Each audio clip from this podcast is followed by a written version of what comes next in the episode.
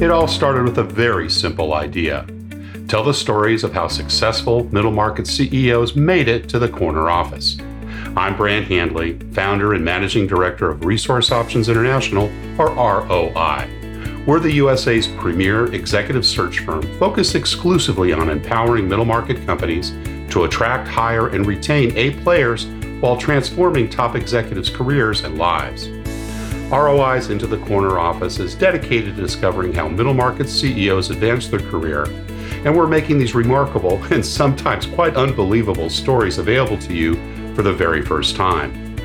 Listen and learn about the challenges they've overcome, the interesting people they've met along the way, and the lessons learned that steered these executives' unique journey into a middle market corner office of their own. I know you enjoy these CEO stories as much as I've enjoyed recording them. So thank you for listening today. And if you like what you've heard, rate us on iTunes or wherever you get your podcasts. I'm looking forward to you joining me on the next great middle market CEO adventure into the corner office.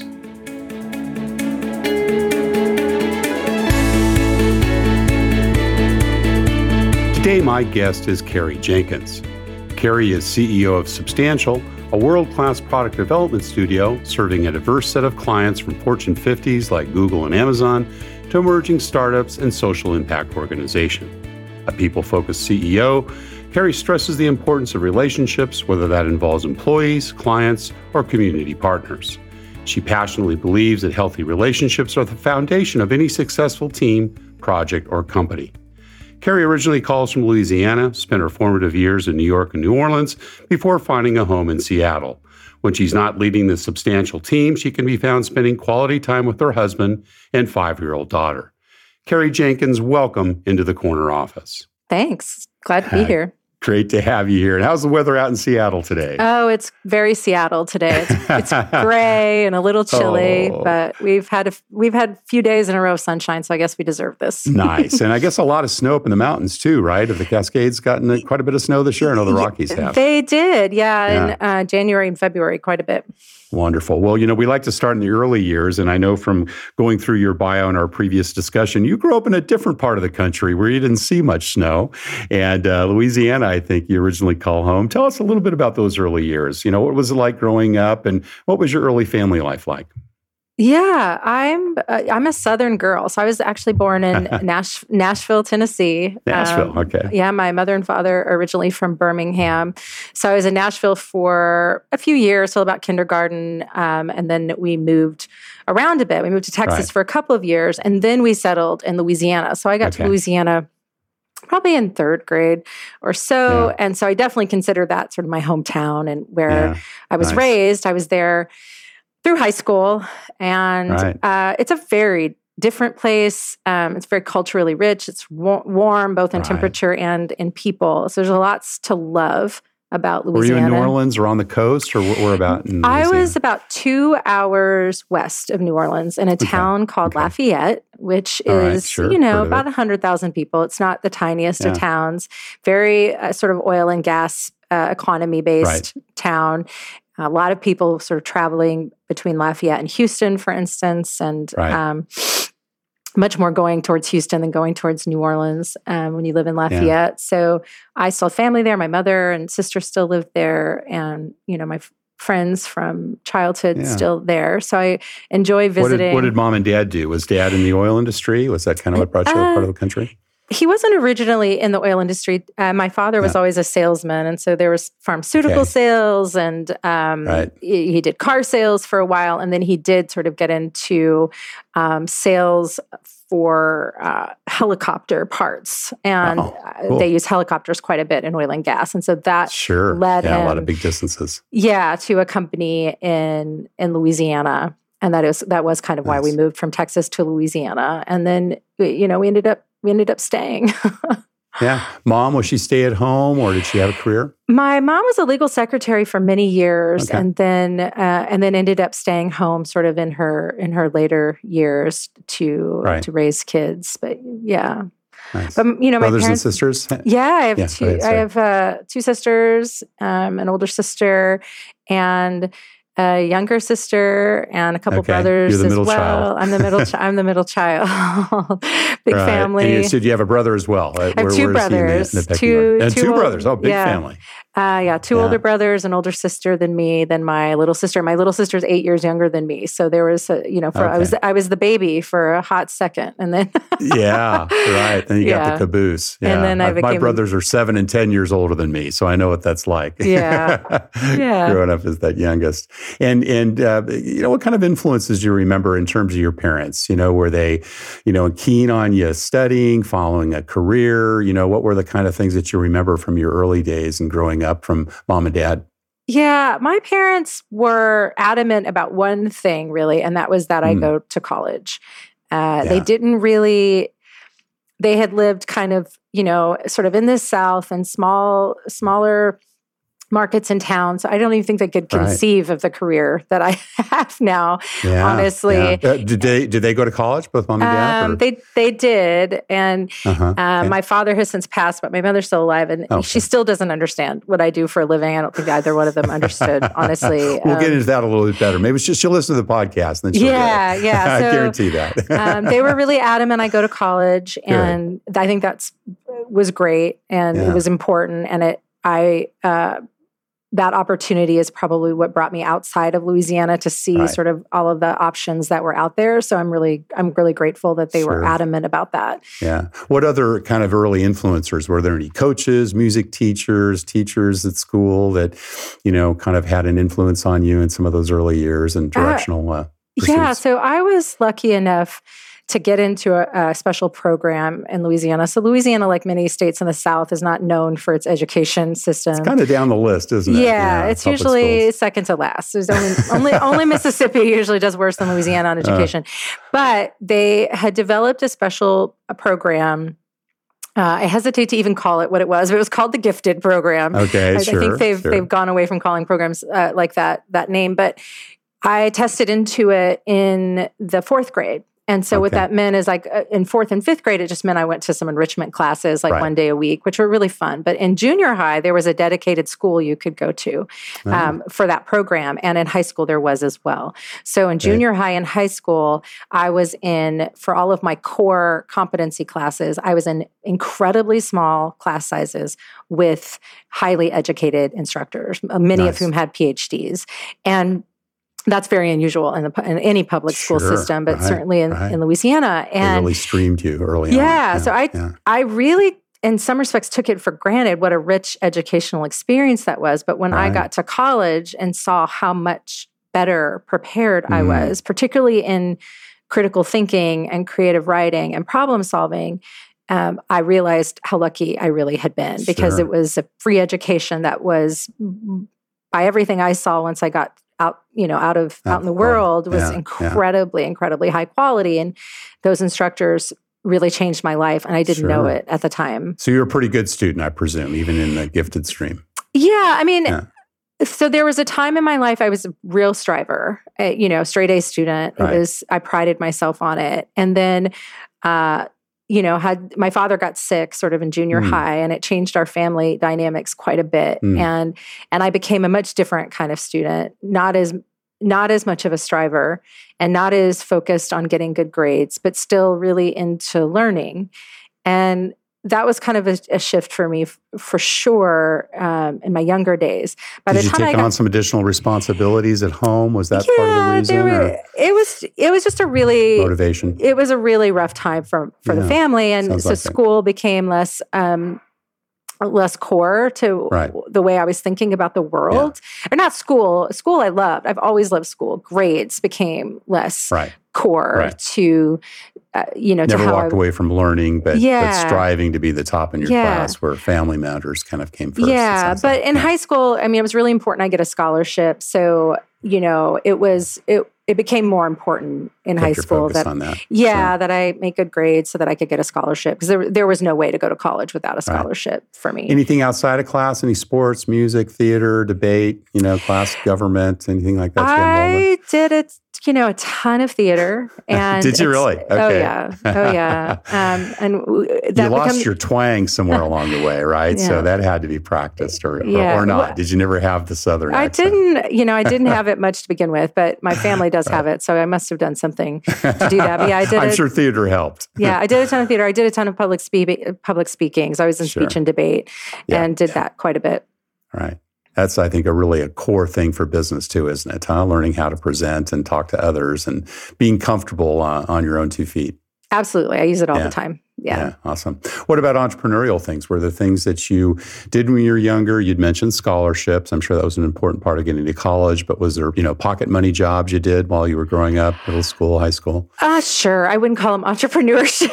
um, I did Spending all the, money. yeah. I mean, I did all the typical things you do. I did a lot of babysitting. I worked right. at, you know, store. I, you know, I did all the sort of typical teenager jobs. I mowed lawns. Um, sure. You know, nothing particularly. I didn't like start the babysitters club or anything. Right, right. Yeah, it was all it was all very typical you know stuff you do for pocket change. Yeah. What about a little bit older, like in high school and college, were there side jobs or you know W two, you know, uh, earning jobs that you did that were, uh, you know, kind of part of your educational uh, program, you know, beyond um, school? You know, like they in high school I, certainly had a few jobs you mm-hmm. know at the mall or whatever retail um, yeah, right. i wouldn't uh, and and in college i did uh, we can get to that in a second i did a lot of side jobs a lot of side hustles okay. in college because i had to work my yeah. way through it but right. uh, i wouldn't say any of them were particularly formative right, right. Uh, for me really and you know i think any work environment is beneficial. And so I'm well, very retail can be yeah. tough. I mean, you know, you learn a lot about customer service, right? Because you're very customer safe. Yeah. Did, did, you work in retail store? I mean, like apparel stores? Well, or? retail, retail, like real retail, I did a little bit later in my yeah. life, but this was more like I dressed up like a Christmas elf and made, you know, like stockings for people, right? Like I, I, love it. I would like write their name in glitter on their stocking and hand it over to them. So it was a little, you know, creative. It, it, sure. Yeah. Fun. Well, you mentioned a scholarship. Where did you go to college? I went to Marymount Manhattan College, okay. which is a liberal Fantastic. arts school in yeah. uh, in Manhattan. Sure. No. Yeah. Wow. And and why did you choose that? Uh, well, that's funny because you know we talked about. So I got a bachelor of fine arts with a focus in theater. So okay. I actually moved to New York when I was eighteen. I place. had never been there before. Uh, wow. Uh, hadn't even visited, but I got a full ride from Marymount, and so I Fantastic. Packed, packed my bags and moved to New York and uh, studied theater for that must four have been years. Quite a shift for you, right? Growing up in a relatively small town in Louisiana and your oh, southern yeah. roots. I mean, um, it was night and day for sure. Yeah. And right. this was, you know, this was in the early '90s, so New York wow. was still New York. It was pretty gritty, a little rougher, a little rougher. Yeah, this was yeah. yeah. David Dinkins was mayor when I moved to sure. New York, and it was very different than right. it than it feels now. Even though right. I still love it as a city, but um, it was yeah. it was gritty. It looked like it did in you know the movies from the seventies and the eighties. Gritty is a good word. It was super. yeah, it was gritty. Yeah. So, um, did, so then you said you had jobs as well. What kind of jobs were you doing to supplement? Uh, oh, I your, did. Your living there. I did everything. So I did. Yeah. I did the typical stuff. So I was a barista for a while, for sure. Right. I did waitressing and bartending and hostessing. Sure. Um, all of those typical things. I did retail. So I worked. My it was this was my first real retail job. So I worked at like the biggest Gap in the world at the time. it was on 86th and Third Avenue in New York okay. City. Upper was, East Side. Yeah, yeah, I was terrible at it. Um, just awful. I I was they had me I couldn't fold to save my life. And so they were like, well, let's put her in the front and have her like greet people. So I was greeting people at the front of the store. And the store is shaped like this enormous horseshoe. And I'm sitting at the front, like behind this table of like colorful sweaters. And it, my my job is to say, "Hey, welcome to the Gap," right, right? right? And have a great day. That's my job. And and maybe to attempt to fold sweaters. And one day, uh, this like group of like little hooligans came in, this little 12 year old group of hooligans. There was like five or six of them. And they walked in, they kind of ran into the store. And I was like, hi, welcome to the Gap. And then they ran the the perimeter of the horseshoe and just shoplifted everything Oh they could get their hands on and then Just ran out. stuff. And I, Oh I was like, thanks Oh, for no.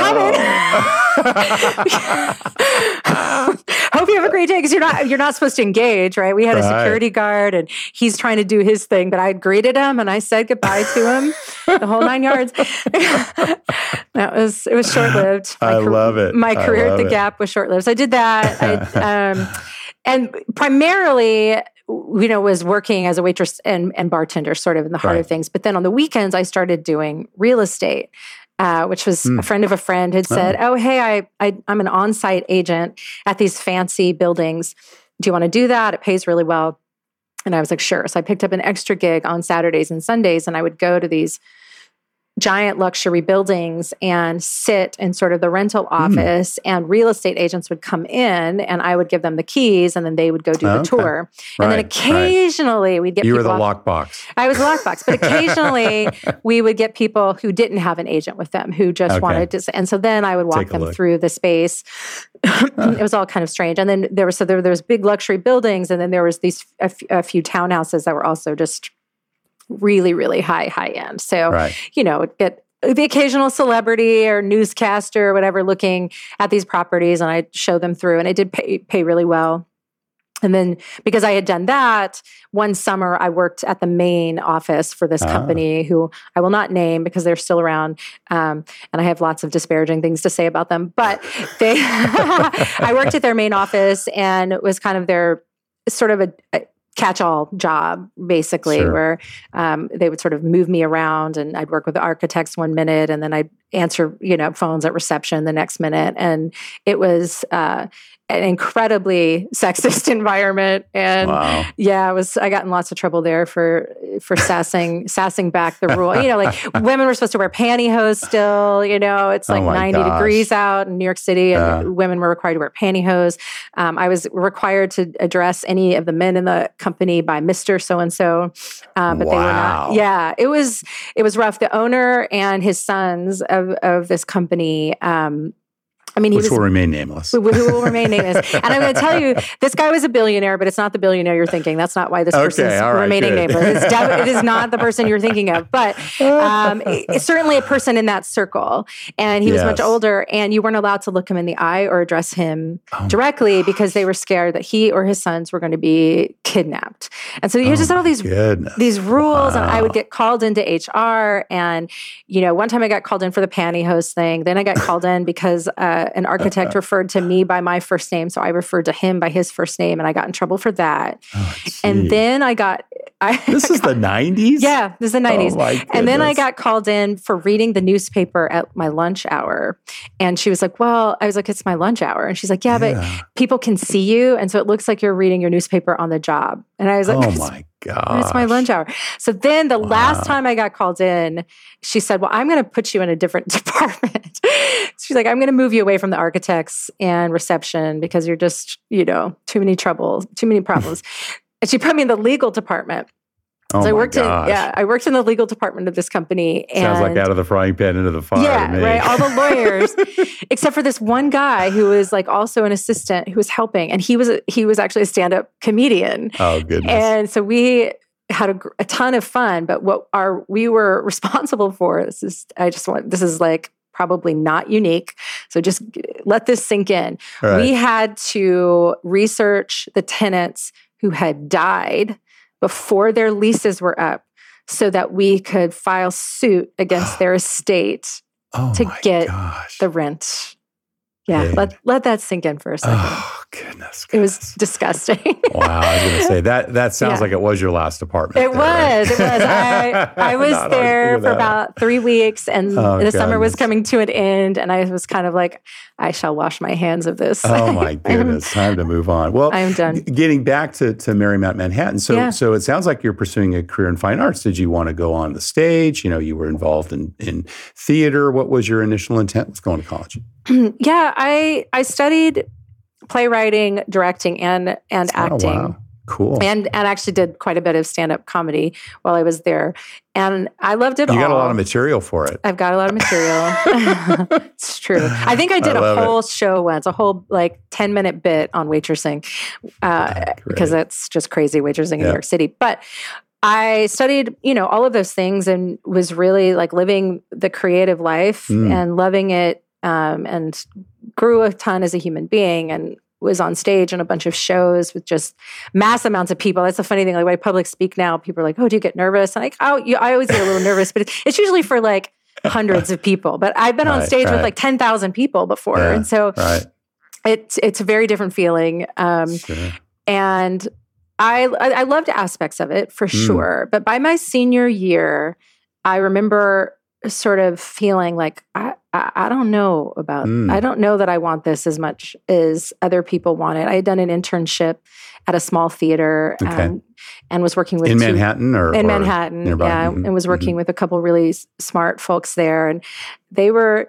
Uh, I don't know. I remember just going to lunch with them one day and them just saying like, I don't I don't see you doing this. Mm. Like, is this really what you want? And I was kind mm. of like, that's a good question. I didn't yeah. know. I didn't know what I want. You know, when you it grow sounds up, like they a, were good friends. Huh? They were. Yeah. The, yeah. When you grow up in a place like Louisiana, it's not that it's like. It, it, it's a great place to grow up, but you don't sure. always. And this was pre-internet, so you don't you don't really know what the options are out there, right? right? So you tend right. to, I think, tend, people tend to gravitate to, to very specific career. Like I'm going to be a doctor, I'm going to be a sure. fireman, I'm going to be a right. ballerina, right. Because you don't know that there's all this nuance in between because you're mm. not in a mm. big city. And so, and again, this was before the internet existed. I think that's probably improved quite a bit now because of the internet. I didn't know what my options were, and I knew I was really good at theater. So I was like, well, that's what I'll do. And by my senior year, I kind of realized that's not that's mm. really not what I'm going to do. And I didn't know what the answer to that was. So, what was the first job, first full time job you took outside of college?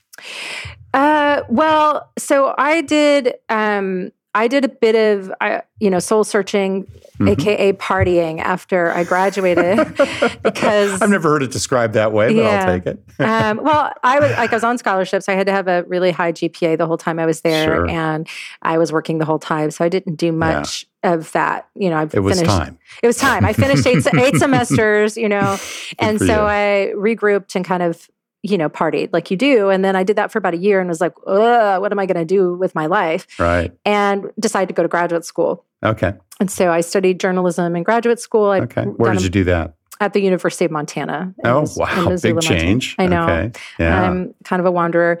I right. did a lot of writing uh, towards my BFA. So I was like, well, I did really always love writing. Maybe um, I could pursue journalism. And at the time, I really wasn't thinking short form journalism. It was just like much less beat reporting, much more long form journalism. Sure. So I had an uncle, a beloved uncle, who was a mathematics professor at mm. the University of Montana. Wow. And he kind of reached out and was like, you know, they have a, a really great journalism program here, and the city's really cool and small and fun. Is it in Bozeman or Missoula? Where, it's in Missoula. In Missoula. Oh, Missoula. Missoula is a great town. Yeah, yeah it's a terrific yeah. town. So I yeah. did the same thing I had done in college. I'd never visited, and I I ended up getting in, which was I didn't apply anywhere else. I did. I, I just was like, well, if I get in, Let's I'll go. a shot. Yeah, and I got in, and so I went and had a phenomenal, fun, and interesting experience doing that for a couple of years, and then right. I got my first real job. Okay, and, um, and what was so that? That was working at a magazine in New okay. York. So That's so back went, to New York. Okay, I went yeah. back to New York and worked at a magazine uh, for a couple of years. And right. did you have any then, leadership responsibilities early on? You know, do you remember when you started managing people, or was that more of an individual contributor role? Uh, it. I mean, it was assistant to the managing editor and the editor mm-hmm. in chief. And so oh, wow. I was assisting, you know, the two people who were getting things, who were really running the show. Who were really yeah. running the show. So yeah. with my with assisting the managing editor, that was there was a vast amount of learning experience and responsibility in keeping her, you know, right. um, on track. She was doing so much, and she was hugely influential on me. She was mm. just an absolute uh, crazy hard worker and really great at her job and really strong woman. And so a fantastic boss and good hmm. influence mm. on me. As far as leadership, uh, you know, the closest thing I got to leadership in that role was um, leading and sort of running the intern program there. Okay. Yeah. And so working right. with uh, the young gals because it was always it was always young women who would come in to work at that at that magazine and i actually think about that quite a bit that it was it was actually a really good experience i wasn't that far from where they were really you know right. but it, it, felt like worlds some of the interns were actually in high school uh, wow. yeah so that was really interesting and and fun experience but more than anything working working for the managing editor and the editor in chief was absolutely formative in who yeah. I am as a person and I don't even think I realized until later on how how much those that, that opportunity really affected me and what how were, much I learned from it. Yeah. What were some of the best lessons you learned from working for those folks? Well, I would say a big lesson is that there in a lot of companies, startups, magazines, anything, there's a sort of visionary, right? There's a person mm-hmm. who is holding the heart and soul mm. of what that company or that mission is supposed to be. But yeah. those people yeah. are very rarely the kind of people who know how to operationalize that, know how to get mm. that done on the ground. Right. You almost always need that person.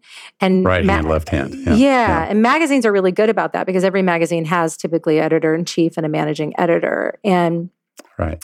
or deputy editor, they call it different things at different magazines. But that role is so key. And Mm. It's very thankless, right? The editor in chief gets all the glory. they get the clothing allowance and the car service right. and all of the fancy parties and all of the fancy presents. And then there's this workhorse behind the scenes who's making sure, sure that things get done. and Oh, all and, the I's are dotted and T's are crossed. It's right. interesting you say that, and that's very common in the entertainment industry as well. I think you know, my background was with Disney for about ten years in the '90s, and you know, Michael Eisner was, of course, the figurehead, but very few people knew that Frank Wells was his president and chief operating officer, ten years his senior, and he was kind of like the Roy and Walt Disney. You know, they were the two guys that kind of made things happen. You know, Michael or you know Walt in the early days was the front man and the one that everyone was recognized, but it was Roy Disney who kept the company from going bankrupt and Frank Wells, who was the guy who kept Mike, you know, on on on track with regards to doing things. And when Frank tragically died, you know, the company kind of fell apart. Yeah. And you know, so often that happens. You know, it's interesting you you identify that. Do you have that today? In other words, do you are you the visionary and do you have a good right hand person, or how do you run your shop? It's a good question. I I think I'm actually the right hand person. I think our founder okay. and owner right. is, you know, he was here from the beginning, and I think had a really clear picture, not necessarily what substantial would do, but right. of who substantial would be. He had a really right. um, clear idea of the kind of employment environment he wanted to create, and I think he's maintained that. And I am much more the person who is about what we're going to do and operationally how we're, right how we're yeah. going to be and who we how we evolve and and all of those things. But his cool. his vision's still really important. And you know, I think because I got the in that opportunity, got to assist both of those people, I got a really inside look into the the sort of pros and cons awesome. of, of both of those roles. Like. But yeah, they they're right. they're stronger together. I can tell you that. Sure. When did you start managing people? Was it at that company, or was it when you joined Substantial, or um, somewhere else along the way? No, no. Before I joined Substantial, but I wouldn't call what I did with the interns, you know, management. So it was sure. it was a ways after that. So I, right. you know, pivoted my career again. I was no longer working for magazines. I had moved on to working in at digital agencies and started leading teams of people to, to build on the account management side. Yeah, the on the on the account and and product and project management side. So I did that right. for many many years. I've been in client services yeah. for it's like twenty years now. Right. So for you know most of that time. I was leading a team of people, a sort of cross discipline right. team of people to build digital experiences or digital assets, um, and then eventually digital products. So there was always that um, element. And then I started actually actively having a team of direct reports about, I don't know, 12 years ago. Okay. Okay, cool. And um, with regards to kind of some of those early management experiences, you know, what were some of the I always hate to ask this. And again, you don't need to mention names. Some of the worst lessons that you've learned, maybe from previous bosses, you know, things that you saw and you said, you know, I'm never going to do that if I ever have to run an operation or a company.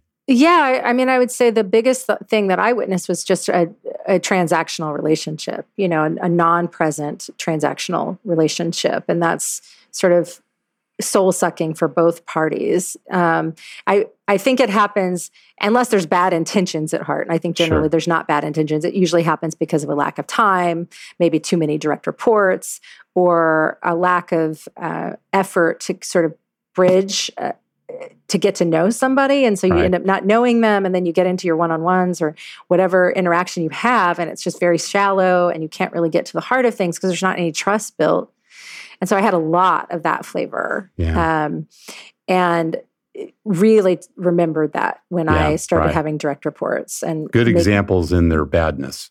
yeah. right. Yeah. yeah. I mean, yeah. if you're going to manage somebody, they you have to prioritize the time to be present sure. and sort of get to know them.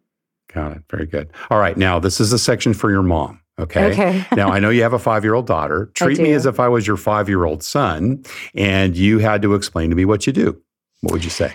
Uh, I I would say that. Well, I tell you what. I told my five year old daughter. I, I told her when I became CEO. I came home and said, "Mommy's the boss now."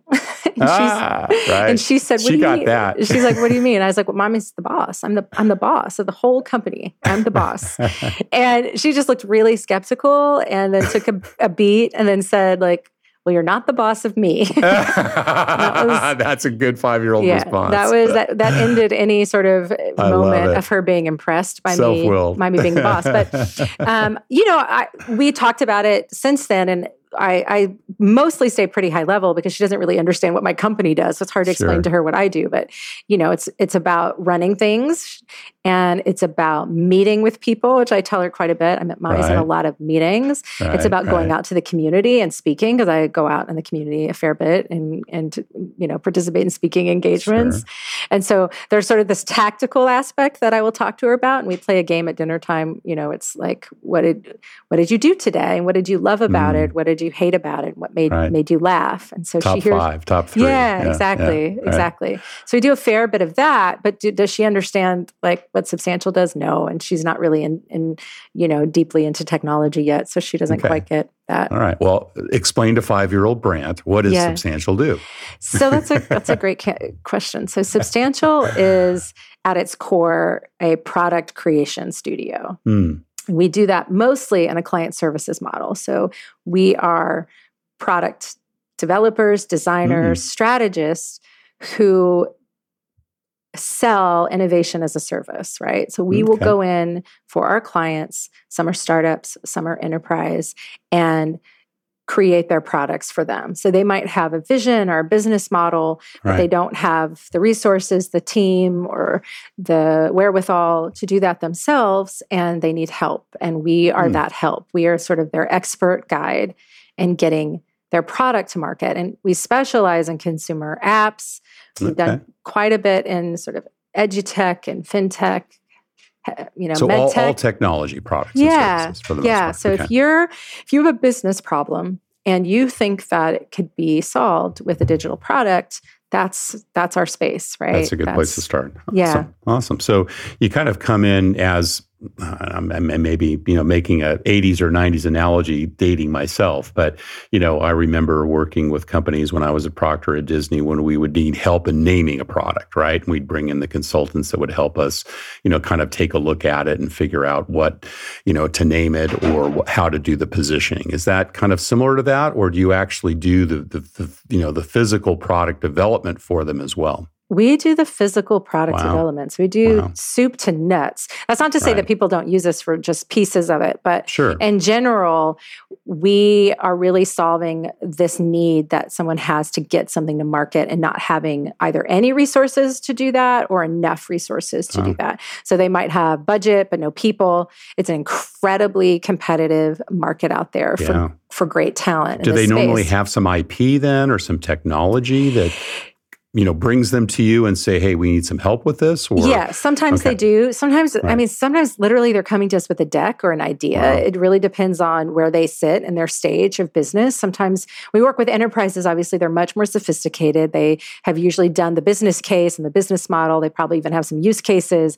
They've worked this out right? Or they wouldn't have been able to secure enough resources to do it and approval right? So when we work with enterprises it's usually very buttoned up on the sort of business side, success metrics, objective side, but they very often don't know how to build a product in a more modern practice, sort of more yeah. modern, agile uh, practice. And so that's what they're looking for when they come to us. Cool. So you kind of got a group of engineers and, and yeah, sales and marketing folks, and you kind of come in and come up alongside them and understand their core values and what they have, and and then really do that development for them. Exactly. We do the design, yeah. the product design, and the, so we have a really yeah. integrated team approach here. So our designers and developers work together with our uh, awesome. what we call engagement managers, and and our clients are really involved in that process, which is also a little atypical from the di- the sort of traditional digital agency model. So our clients sometimes they co-locate with us, but right. at a minimum, they're sort of daily involved with wow. the team for very sort of quick feedback and quick decision making. Yeah. And the, so the teams are dedicated to those clients, right? Do That's they tend to just work on? Yeah, yeah, yes. awesome. And and you didn't come in as CEO, as I recall in our conversation a couple weeks back. You kind of came in and climbed through the ranks. When you joined, did you think you might be leading things one day? Oh no. yeah. no. It's amazing how that happens sometimes. Yeah. No, I yeah. didn't think that. I didn't yeah. think that even two years ago. Uh, I right. came in as an engagement manager, uh, which is our client services sort of right. core primary point of contact. And I came in really to help Substantial build client services as a capability. They had okay. hired one other engagement manager before me. They had, um, had kind of a director level guy who was more focused on business development, but was also kind of trying to build out like what client services would look like. Mm. Um, and then we very quickly built up a team. Um, and we were all very different. And so we all sort of established like what what it felt like and looked like for client services substantial mm. you hmm. know with each of us and i did that for a few years and then i joined the executive team awesome. uh, uh, and then started getting much more heavily involved in business development yeah. and did that for a year and then really sort of took took charge of of client services and business development. And that was really once i started that you know that was about a year and a half before i became ceo that's yeah. really when i started envisioning like okay i think i could actually take the helm Awesome. And and you'd mentioned an owner, uh, visionary. Uh, was that person in that CEO role prior to you, or there had been other, you know, professional management people that had kind of run the show prior to you coming to the He was not the CEO right before me. He had okay. been CEO of the company for the first, uh, you know, Early probably yeah, yeah, half a decade. another founder right. was CEO. Um, okay and I'd been working with him for you know since I had walked in the door. So he and I knew each other really well and were close. Um, yeah. So, but he'd been around a long time and was I think ready for a break and and so that was also you know part of that journey is I, I, sort of knew that he was his tenure was coming to an end because he and I talked really you know right. clearly about that. Yeah, cool. Carrie, tell us a little bit about your thoughts on building a company culture, particularly when you know you've come in and joined the ranks and kind of came up through the organization, um, and then now in the CEO role, you know, CEO has a, a pretty big impact on the culture. So, talk to us a little bit about that. Yeah, well, Substantial has I think its culture is one of its sort of strongest uh, mm. points, and I, I do think that's that's why I sort of mentioned you know our uh, owner founder and the impact he's had because I think Vision, the culture yeah. was really what he was trying to build when he when he first started the company and I think there's a big part of that that has remained which is right. which is really good. So we have uh, and the, the core services have been pretty much the same during. Yeah, I mean, they our offering yeah. has evolved and expanded a little bit, but right. yeah, the core the core services we are product builders and creators. Yes, that's yeah. that's been the same, and we we have pretty low turnover. So we've had a lot of people. You know, we're a twelve year old company. We have a lot of people who've been here, you know, five years and up nice. is the majority of the company. So I both participated in that culture as as sure. you know a person coming in. I sort of I was like the 26th employee, so I saw wow. substantial when it was smaller. How many employees now? We're about 45 wow. now. Cool.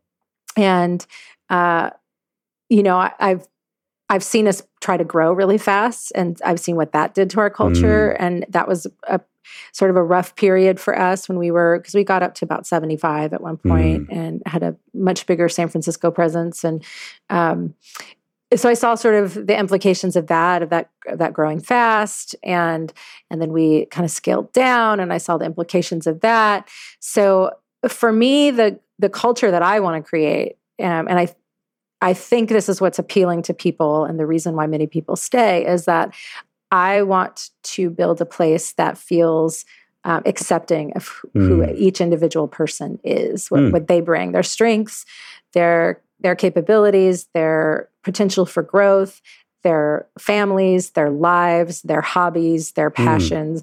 We're a, a group of product builders that believe really strongly in having our lives too and supporting Sure. that. We're a really flexible atmosphere. Um, we're a somewhat distributed atmosphere. And so we do all of those things. And I believe in all of those things so that people can bring their whole selves to work. I feel Right. very new agey saying all these things, but Well, you need a place where creativity can flourish, right? I Yeah, mean, that's and- important. yeah. and client services is really hard. It's very Mm. high stress, right? There's a constraint put on you that is You're working feels- with very different cultures from one day to the next. Yeah. Yeah. And so it's really important that people feel like the culture that they're in Mm. Cares about them, that Right, supports right. them Cool. and and is, is sort of as inclusive as we can have Yeah. it be. I like that. What you know? What what do you look for, Carrie, when you're making bets on the people you invest in? I am looking for a person who has a point of view, Mm. who is solution minded, right? Not a person who really thrives in just diagnosing a problem, but a person who thrives in in figuring out solutions, trying solutions, and being Right. okay when they don't work out, right? A person who can survive the kind of moment when the thing you thought was going to work perfectly doesn't work perfectly, and now you've got to think of something else Yeah. and you can see you can see that moment in in people that some people are able to rise to that and some people yeah. really it, it kind of crushes them and and so How do you really- interview for that?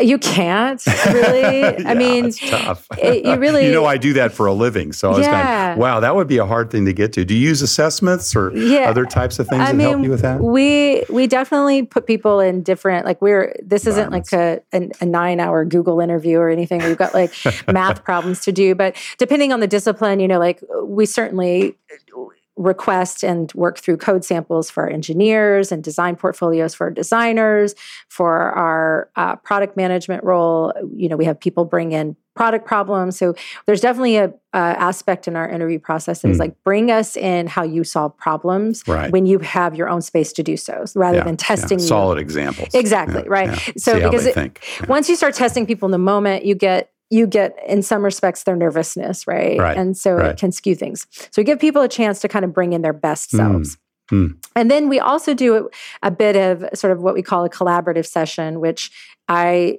I still think is not a perfect um, solution to Mm. this problem, but that's more of the on the spot. Like, how do you handle uh, collaborating? How do you handle Mm. working with people? Are you a question asker? Like, do you and do you ask the questions that are most important? And that's more than anything what I'm looking for. Right. Uh, and right. you know, I I'm still very involved in the interview loops. I was going to ask you, yeah. Do, I mean, with 50 people, do you inv- interview everyone that comes in the Not door? everyone, but Yeah. certainly the most of the senior level people I do. Anyone in client services or Right. business development I do. And what I'm looking for are good questions. And Mm. you know, it's always a red flag for me when I get to someone and I'm like, "Do you have any questions for me?" You've got this moment with the CEO of a company, and I, you'd be, you'd be, I'm sure you wouldn't be surprised, Oh. but people would be surprised how many people don't have questions. It's so crazy. You know, I actually tell people, I said, listen, here's one thing you have to t- make sure you do take a piece of paper, fold it one back, and write down at least seven or eight questions, you know, with space in between. So when you get to that moment in the interview, you can ask those questions. And, you know, it, it just amazes me sometimes. People just say, oh, no, I'm good. You know, and you think, okay, here's your opportunity. Yeah. So I'm. I'm always looking in those interactions for good questions, um, for the expression of a clear point of view, even if I d- Right. don't agree with that point of view, but their ability to communicate a clear point of view because in some respects that's what consulting is right? That's what we're getting paid for. We think we're getting paid for design artifacts and code. We're getting paid for a point of view and and to really help our clients through uh, a, a problem that they need a guide through and advice sure. through. And so it, being able to articulate a clear point of view, I think is is super important. Well, those account management skills are important too, right? I mean, being able to deal with the multifaceted customer landscape and, you know, dealing with people at the other side of the table. Some customers are a little harder and difficult to deal with than others. H- how do you kind of interview and screen for that? That's a lot of what we get through the sort of bring in your best self problem, yeah, you know, it. sort of got session, it. but also right. a little bit of the collaborative, the collaboration sure. session. And the reason why I don't think that's a, it's really a perfect way of doing this is that it's still kind of role playing and kind of proxy. Right. So right. it's never going to feel exactly real, but it's a little bit about the nuance of the constraints that come up and how you deal mm. with the mm. friction. And there's a lot of sort of very normal friction in client services between uh, you know what might be the most ideal direction something's going to take and the the direction it needs to take for business reasons right, right. there's friction with that right. quite a yeah, bit yeah no exactly I one of our clients in the bay area is a e-commerce facilitator right so they stand behind the scenes of many of the large companies and handle all their e-commerce and so they really have to have three very sometimes diverse skill sets, being able to know e-commerce well, being able to good, be a good digital social marketer, but also have those client management skills. And, you know, and it's hard to click all those boxes, you know, because so often many new and, you know, newly minted, you know, folks out of school, et cetera, they tend to much more specialize in, in one or, or two, maybe at most of those areas. And, you know, getting that client, you know, uh, service orientation combined with the other two can be a real challenge. Yeah, for yeah. sure. Carrie Jenkins, you've been very, very generous with your time. Thank you so much. And we always like to ask one last question, and, and that's, you know, what kind of career and life advice would you give someone who's, you know, got their eyes on their own corner office someday? Yeah, uh, two pieces. One I kind of already said, which is hone your point of view and and mm. be really clear about that. And whatever your job is, whether you want to be in leadership or not, you know you are more than likely whatever your job is being paid in some respects for your point of view and so yeah. be clear about it and be and mm. and the, and then you, it'll be valued i can tell you that right. and then the other the other thing i would say is that careers take a really you know can take a really interesting path that is unexpected. unexpected. Yours is a good example. right. And that can be both positive and negative. Sure. Um, but I think your mindset about it uh, it, your open-mindedness to the different places your career could go is really the the largest predictor of whether or not that career path is going to feel successful to you right. more so than titles or linkedin or anything like that mm. so be open to it um, you know we we've been given a lot of advice about following our passions and i could go on and on about why that mm. advice i think fails us a lot of times but f- follow what you're good at and work really hard and and I that to me is how you build a career. Carrie Jenkins, thank you so much for sharing your journey into the corner office. My pleasure. Thank you for listening to Into the Corner Office with Brad Handley. We hope you enjoyed hearing our guest CEO story as much as we did. If you want to hear more CEOs reveal their journey into the corner office, please subscribe via iTunes and tell your friends and colleagues. For more information about Brad, Resource Options International, and the mighty middle market, visit www.go4roi.com. We look forward to having you join us for our next episode.